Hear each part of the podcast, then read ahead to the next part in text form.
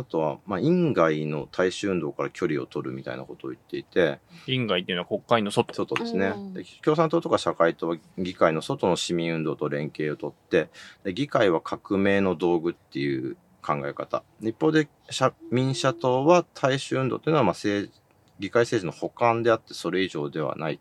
議会が民社党にとって一番大事なものだっていう立場と。まあ結構今、まあ後々出てくるであろう話とうんまあリンクしてますね、そこら辺もね。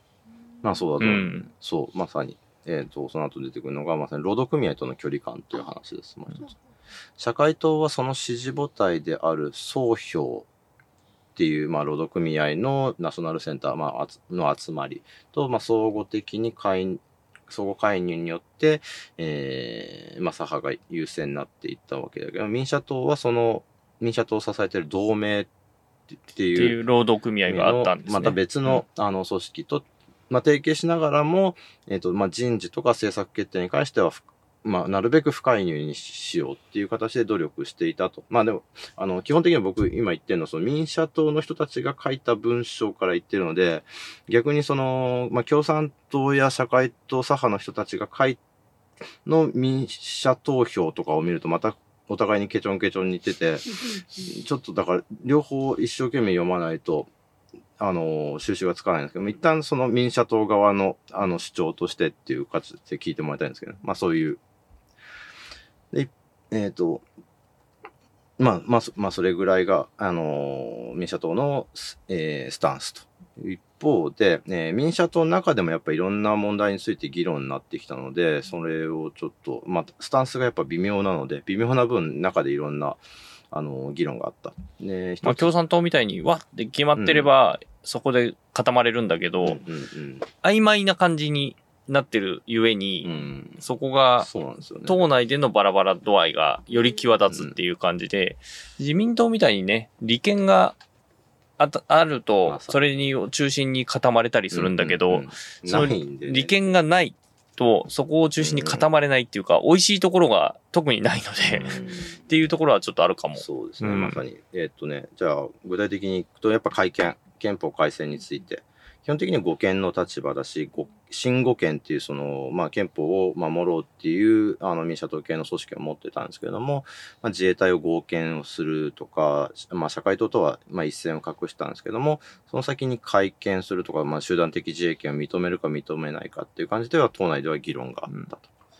で、あとは、まあ、日米安保ですね。で、安保は段階的な解消っていう形で、その社会党とは、あの、いや保と分かったわけなんですけど、その後、やっぱ現実的な、現実、改革的な、的な対応として、まあ、中流なき安保っていう形にして、まあ、安保は認めるけど、まあ、米軍とかの基地とか中流をなくしつつ、安保は残すっていう方向に転換しつつ、さらにそのベトナム戦争が終わって、えーアメリカがアジアに興味をなくしていく中で引き止めるっていう必要性を感じて、まあ、やっぱり運用の改善で対処していこうかとか、だんだんその、えーやっぱ立場が変わっていく中で、やっぱ党内でもやっぱ武装中立論みたいな、あの、自衛隊をより強化して、えーその上で、その、みあの、アメリカにもそ、当時ソ連にもつかないでっていう感じがいいんじゃないかっていう議論も、まあ、党内にはあった。うん。で、さらに大事なのは、やっぱ社会主義って何すか？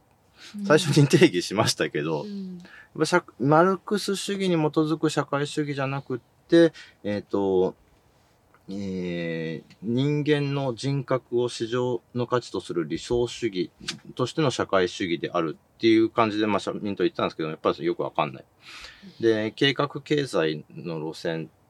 っていう感じで、その、要するにその、まあ、経済っていうものは、その国家だったり権力によって計画した上で、その、人々の生活っていうものを安定させていこうっていうのが、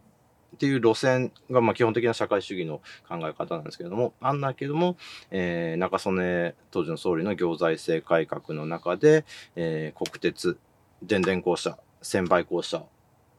まあ今で言うと JR、NTT、JT。うんの民営化の時にはやっぱ赤字を脱却するために、あの、その、まあ、公社、だから公のところがそういった大きい会社については、あの、まあ、持ってそこで計画していくっていうのが、基本的な社会主義のあり方なんだけども、そうじゃなくって、まあ、赤字がひどいので、積極的に民営化をしていく賛成の立場っていうのを民社党取ってた。逆に社会と共産党はそれに非常に反対してたんだけれどもね、っていうか、ね、で、決闘の要項では、その社会主義社会とか国有化とか配給制っていう言葉が並んでたんですけども、だんだん社会主義とは、えー、その次は自由、公正、友愛の理念であるという感じで、まあ社会主義を非常にどんどん大きく再定義していくと。で社会主義っていう言葉自体が僕らが今持ってるようにマルクス主義とか共産権とか、えー、でメディアでそれと同一視されてるっていうことを勘案してやっぱ社社会主義って社民党の社民社党の社を取ろうっていう議論もやっぱ党内にはやっぱりあったみたいですね。だけれどもやっぱその支持団体との、ね、関係でそこは実現しなかったっていうことらしいです。で、ただその社会主義的なアイデンティティとか、まあ彼らにあって、うん、格差の是正とか社会保障の充実とか所得の引き上げとか、の彼らその福祉国家路線っていうのは結構大事にしていて、その、まあ、ヨーロッパ型の福祉社会を目指していこうっていうのは、あの、今にもつながるその路線になっているんじゃないかなというのもあります。はい。結構中流とかね、うん、の人たちとか、基本的にはまあ労働者にちゃんと、えー、福祉なり、えー、給与なりが行き渡るようにしましょうっていう広い意味での社会主義的な考え方はあるけれど、それを全部に資本家をぶっ壊してまでやろうっていうよりは、もうちょっと社会全体として引き上げていきましょうみたいな感じっていう感じだよね。うん。えー、ちょっと飛ばすと、あとはね、まあ沖縄の問題ですね。その、この30、民社党があった30年の間に72年の沖縄本土復帰があるわけなんですけども、うん、その返還交渉にあたって、その、えー、即時無条件って言ってた社会党に対して民社党は、えー、核抜き本土並みっていう形で、の立場を取っていて、まあ、まあ、ご存知の通り、その米軍は駐留し続けて、今に至るわけまで、まあ、基地負担が沖縄には残り続けてるわけなんですけども、まあ、メインシャトルとしては、その、本土並みの復帰っていうのを実現したっていうことで、まあ、自分たちの成果として、うん、で、閉館協定にも、まあ、さ、国会で賛成の立場を取ろうとしたんですけども、えー、実は民社党にも沖縄選出の議員がいたんです。うん。えー、もともと沖縄社会大衆党っていうところ、まあ沖縄の地域政党なんですけど今もある。はい。えー、そこに浅戸積千代さんという人がいて、ただその沖縄社大党っていうのは、もともと、あの、沖縄県の、まあ、本土復帰を目指すっていう、えー、建前でできた党なので、で、復帰がなされた後は解散すべきだっていう立場が党内にあって、うん、でそういったそれで、その、社大党から離れたのがこの浅戸積町だったんですけども、うん、で、その後その民社党に所属したんですが、やっぱりその、この返還協定に賛成っていう形だと、やっぱ、浅戸積町の地元の理解これ得られねえから無理ですよ、っていうことで、まあもうしょうがなく、えー、民社党全体としても、えー、返還協定に反対っていう形にして、やっぱそれがかなり党内にもしこりが残ったらしいと。うんえー、いう感じと、あとは、公明党との関係について結構話したいんですけども、うん、時間伸びちゃったけどいいや。いいよいいよ。ポッドキャストだし。ポッドキャストだし。そうそう。えー、公明党は1964年に決闘してます。えー、民社党のちょっと後です。4年ほど後ですね。で、まあ、要するに自社55年体制で、まあ、政治がなかなか進まないと。えー方は勝手に進んでいて、一方は反対のための反対ばっかりしているっていうことに問題意識を持って決闘されたっていう意味では、まあその民社党とは成り立ちが近いんだけれども、やっぱ当初民社党この立場の公明党っていうのはすごく強く警戒していて、うん。で1969年にですね、ね政治評論家藤原弘達の本あれか。出ました。えー、創価学会を切るという本を出版するにあたって、公明党創科学会が非常にこれを強く抗議をした。うん、で、出版されると取り次ぎ店とか全国の書店を回ってその本返本しろって言って要求したりとか、うん、これが言論出版妨害事件っていうんですけども、えー、が起きると、このこと国会で一番厳しく追及したのが民社党だったんですね。なるほど。うん。で、当時の創価学会池田大作会長を国会に呼べ、みたいなことを要求して波紋呼ぶとか。だけれども、その民社党としては、えっ、ー、と、将来的に政権取ると。えー、非自民、非共産で連立政権取っていくっていうことを、えー、構想してる中で、やっぱり公明党取り込みたいよねっていう思惑も後には出てくるわけですね。で、大体だんだん両者の距離は接近していくわけですけども、えー、その、結構そこで、まあ一番出だしで非常に強い反発を持った両党なんですけども、あまあ間に入った人がいるんです。えー、片方が、えー、公明党側から繋いだのが、松本清張作家ですね。はいはいはい、はい、この方が池田大作さんと非常に仲良かったらしくて、っていうのと、これもこの本に書いてあるんですけど、元その職員の方が書いた、あ書いた本なんですけども、えー、民社党側から繋いだ人がどうもよくわからんと。うん、で、で、その当時の、えー、まあ、民社党の大内委員長っていう方がいらっしゃって、で、いい加減経ってからあれ誰だったんですか？って聞いたら、えー、政治学者の若泉圭っていう人だったんどういう人かっていうと、えー、沖縄返還交渉において佐藤栄作の密使として重要な役割を果たした、えー、政治学者だったんですけれども。この間なんかインタビューのやつが出てきたよね。なんか、その話を記事で読んだあ、本当ですか？うん。そう、若泉さんはもう、生前は本当民社党の関係についてはもう本当にあの、秘密を貫いてたんですけれども、実はその、実行にしていた。うん、で、その二人がつないで、えー、公明党と民社党の、えー、協力っていうのが、えー、その後につながっていったんですが、また、なかなか公明党っていう、公明党論もまた別途やりたいんですけど。まあやれますね。うん、公明党やその民主党との選挙協力に応じて、その連合政権、その、まあい、いずれ連立をしたときに、まあこういった感じで政策を調あの、まあ協定結んで合意しましょうと。一方で、社会党と公明党も似たような形で政策協定を結んでて、結構両者で矛盾した政策協定を結んでいたと。で、民社党との日米安保については、日米安保体制の解消を可能にする、え国際環境づくりに努力し、当面は存続するっていうのが民社党と公明党。じゃあ、社会党とはどう結んだのかというと、将来の安保条約の廃棄にあたっては外交交渉に基づいて行う。まあ、全く矛盾はしてないけど、方向性だいぶ違うよね、とか。ぼやかしてて、その結論が行く先が全然違うみたいな。うん、途中ボケてるけど、どっちに行くみたいな感じだね。自衛隊については、公明民社だと、自衛隊はこれを保持するってはっきり書いてある。えー公明社会だと文民統制を強化し、将来は国民世論と、えー、自主平和外交の進展を勘案して縮小階層を検討すると。うん。って具合で、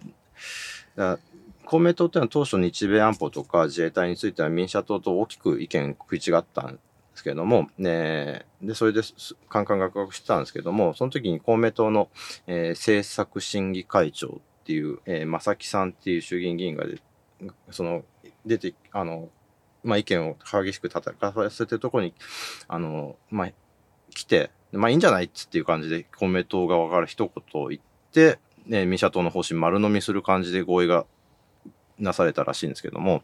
これっていうのがその公明党自体の政策を現、いわゆる現実路線、要するに保守寄りの路線に寄せる道具として民社党を利用したんじゃないかっていう当時の関係者は実は語ってる。で、これが後々その自民党との連立っていう形にも、あの、寄せられるものにつながったんじゃないかとか、あるいはもっと言うと、民社党と公明党自体のもう合併しちゃえっていう話も実はたびたび上がってたらしいんですけれども、うん、えー、まあ公明創価学会に反発する党員っていうのもやっぱりいたい。で、後々その、えー、民社党なくなって新進党に合流するんですけれども、その時にももちろん公明党も一部合流してるんですけど、うん、その時も民社系の人がやっぱそのことに対しての違和感を持っていたみたいなことは、あの、記録として残っていると。いうことと、えっ、ー、と、もうそろそろ終わるんですけど、その、民主あの、提案型野党路線っていうのも、あの、民社党が実は起こりだったんじゃないかなっていうふうに思われていて、ま、自衛隊の工程だったりとか、まあ、消費税についても賛成に回ったりとか、まあ、まあ、参考者民営化の推進とかっていうことで、与野党というか、まあ、自民社会で意見が割れている議論について、まあ、自民党に寄せつつ具体的な落としどころを見つけて提案して、で、最終的な決着を見たときに自分たちの成果としてそれをまあ誇る。これ提案型野党ってことはまあなかったんですけども、パイロット政党って言い方を彼らしてたっていうのの、えー、まあこういった、えー、まあ特徴があったっていうのが、えー、民社党でした。で、まあ、この後そのね、まあ、左右の社会党が合流したように、民社党もまたその、新進党っていう大きな流れに合流して、えー、行くとかっていうことが、ね、非共産、えー、非自民非共産の枠に入っていくと、まあ、そうですね。まあ、細川畑内閣の時にまたいろいろあってみたいなのあるんですけども、ちょっとまあ、それはまた改めてっていうことで、まあ、ここまでね、あの、お話しして、その、まあ、大丈夫ですか？大丈夫ですか？難しい。山崎さん。3回ぐらい聞かないと。そう。そうね。お勉強会でした。ちょっと難しかったね。ちょっとその、なんだろうな。民社党の政策の決定のメカニズムっていうのを見てみると、まあな、なんとなく、なんか理解できるっていうと思うんですよ。民社党時代と、あ、その、まあ、なんだかんだって、その今のまあ国民民主党の立ち位置がそれに近いっていうのは見えてくるとは思うんですけど。提案型野党、是々非々。とかね、その審議拒否はしないとかっていうことで、まあその共通点は見えてくると思うんですけども、まあちょっとずつ今と国民民主党、その民社の近いところって見えてくるんです。そこでやっぱ違う言っての方が結構大事だなと思っていて、特にその革新政党として、その会見には反対するっていう一線みたいなものは今は全然超えられてるよねとか、あの、まあ、その辺りの違いを見ていくと、やっぱその当時と現代の違いとかっていうのも同時に分かってくるんじゃないかなっていうことで、民社党の振り返りでした。まあそうですよね。だから、当時はやっぱりソ連とアメリカ、アメリカというか、まあ、あの、西側東側の対立っていうのが背景にあるので、まあどこをアイデンティティにするかっていうところがすごく、まあ憲法だったりっていうところがあったんだけど、まあそこはもう今となっては薄れているわけで、まあそこで左右の線引きのラインっていうのが引けなくなった。んで、やっぱり今、その玉木さん、まあ、えー、これは撮ってる取ってる段階では、えー、まだ玉木さんが次の代表になるかどうか分かりませんが、うん、まあ、多分玉玉木さんになるであろう、うん、なのでいいんですけど、玉木さんが言うように、まあ、給料上げろっていうことを彼は強く主張していて、まあ、それが今のところの国民民主党のすごくアイデンティティの一つになっている。まあ、そこはなんか民社とすごくつた、あの通じている。で、な、なんでまあ民社と国民民主党主張が似てるかっていうと、今もその民社党の流れを組んでる人たちがものすごくたくさん国民民主党の中にはいるわけなんですね。うん、っていうのはさっき言った同盟という、まあ、えー、労働組合、うん、が、えー、総評という社会党をしてた労働組合と合体して連合っていう、今ある、まあ一番大きい、日本で大きいナショナルセクター。なる、えー、まあえー、労働組合になっていると。ナショナルセンターだね。うん、センターになっているということで、えー、で、その中でも特に、ただその連合をしたんだけど、結局実は今分かれていて。連合の中でもやっぱ総評系の連合。連合と同盟系の連合があって、で、総評系の人たちは今立憲民主党を推しているですね。で、まあ、総評と連、あの、同盟の違いは何かっていうと、わ、わかりやすく言うと、あの、民間企業だったのは同盟。で、えー、総評は、えー、観光庁。えー、つまりまあ、さっき言った国鉄とか、えー、日本専売公社とか、まあもちろん NTT もそうですね。だそういうところ系の労働組合の人たちはみんな、あともちろんね、えっと、国家公務員とか、あの地方公務員の人たちが加盟している労働組合の人たちは、えー、立憲民主党を応援しがち。で、一方で、まあ例えば自動車とか、電力とか、えー、重工業とか、そういうところの人たちは、あの、同盟なので国民民主党を応援しがち。というところになってて、まあ、それが今分かれた状態になっていて、連合と言いながらまた咲き状態に今なってるんですね。だからつまり、えー、昔の 社会党みたいに、右派左派で分かれてるみたいな形。で、それを今自民党が、特に麻生さんが、副総裁の麻生さんが今、だったらうちと思想も近いし、憲法も変えていいって言うし、まあ賃上げだけすりゃいいでしょう。だったらうちのとこ来ませんっていうふうに今言っていると。いうことで、じゃあ玉木さんどうすんのっていうところが今の代表選の、まあ争点の一つになっていると。いうことで、今の話にも、実はこの民社党っていうのの立ち位置がどう振る舞うかっていうことが、今の政治にももう民社党はなくなって久しいのですが、っていうか我々が子供の頃にはもうなくなっているのですが、えー、今も繋がっている話になっていると。いうことで、40分以上喋ってしまうと。最後、最後にですね、その、今も生きている民社党っていう本が、これ、塩谷さんっていう当時、えー、民社党の職員をやってて、うん、えっ、ー、と、まあ、まあ、議員の政策記者とか新進党時代までやってた人なんですけども、の人の言葉を紹介したいんですけども、権力を握っている自民党はいざこざがあっても権力という魅力と魔力の前では何とかやりくりをつけてしまう。問題点を内包していたのは権力を持っていない社会党の側であった。権力を持たないということは、ある意味で無責任に流される可能性をいつもはらんでいる。さらに加えて、ね、右を向いている右派と左を向いている左派が無理やりくっついたのだから、無責任の土壌が倍化されることになる。寄せ木細工で継ぎはぎだらけの脆さを最初から持っていたと。要するにその権力で、さっきね、沢田君もちょっと話してもらったんですけど、その利権だったりとか権力っていうものがあって、あるから、まあちょっとムカつくけど、まあここ飲んどくか、みたいな感じってない分、いや、ここは絶対そうでしょうとかっていう、その、やっぱ、あの、原理原則みたいな部分の譲れなさ。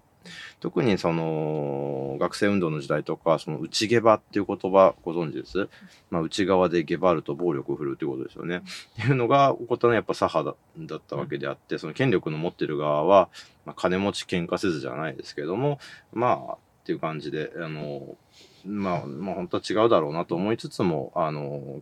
権力がある分、そちらでの結びつきっていうのが勝つっていうのがね、その、こういった形で社会党は何度も分かれて、今は、